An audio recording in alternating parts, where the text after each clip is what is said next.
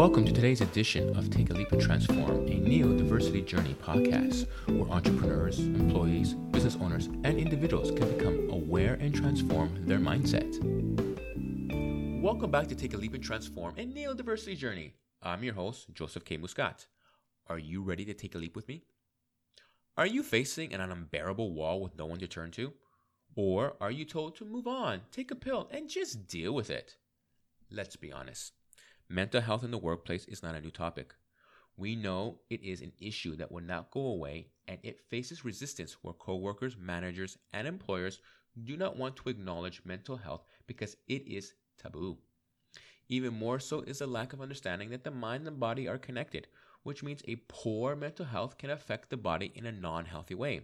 Yet many individuals deal with these issues daily where they are afraid to be open with what they face with their family or on the job.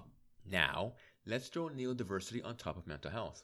When we put the two side by side, we see there is quite some similarities. No one wants to acknowledge that the two exist in the workplace. There is an unwillingness to talk about the two. The work environment may not be safe to mention it. Both are taboo, and no one wants to deal with them. The combination of the two creates a more impactful concoction of stress or depression because of the challenges that a neurodiverse individual faces on a day to day basis.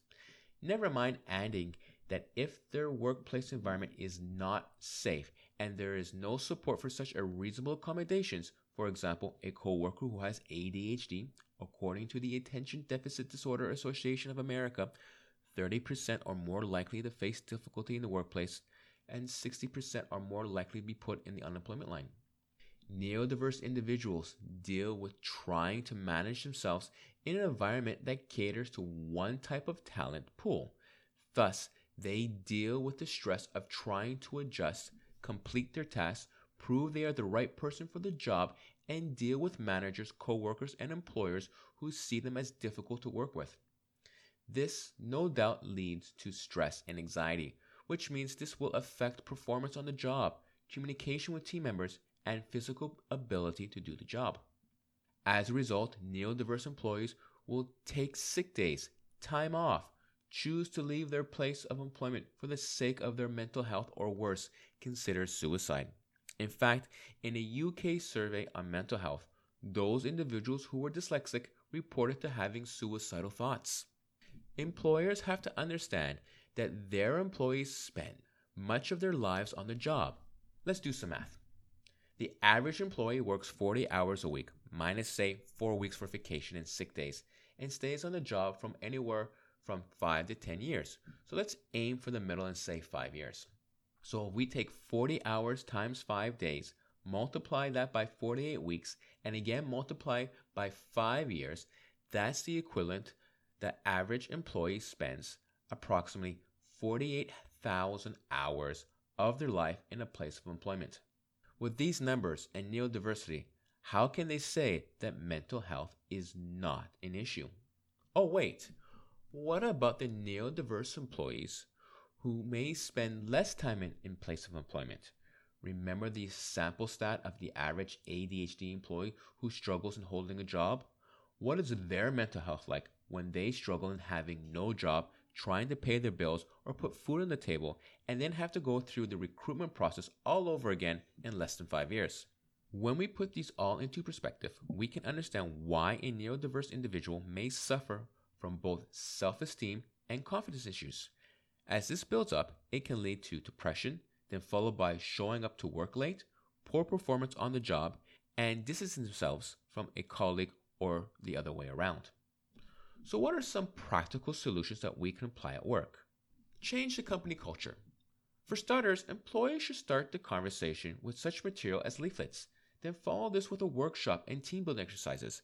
Employee stress management techniques like mindfulness. Like neurodiversity, we cannot address and offer solutions on mental health if we don't change the culture and talk about it. Be people centric. This is where you put the employee's needs first. When businesses follow this path, employees are both more committed and engaged. Managers will display their understanding and usage of emotional intelligence where they ensure they meet the needs of their team on a personal, individual level. In return, they will have a more proactive and productive team member. Provide incentives. Employers can make available either subsidized schemes or even for free medical qualified professionals outside the place of business and encourage staff to attend.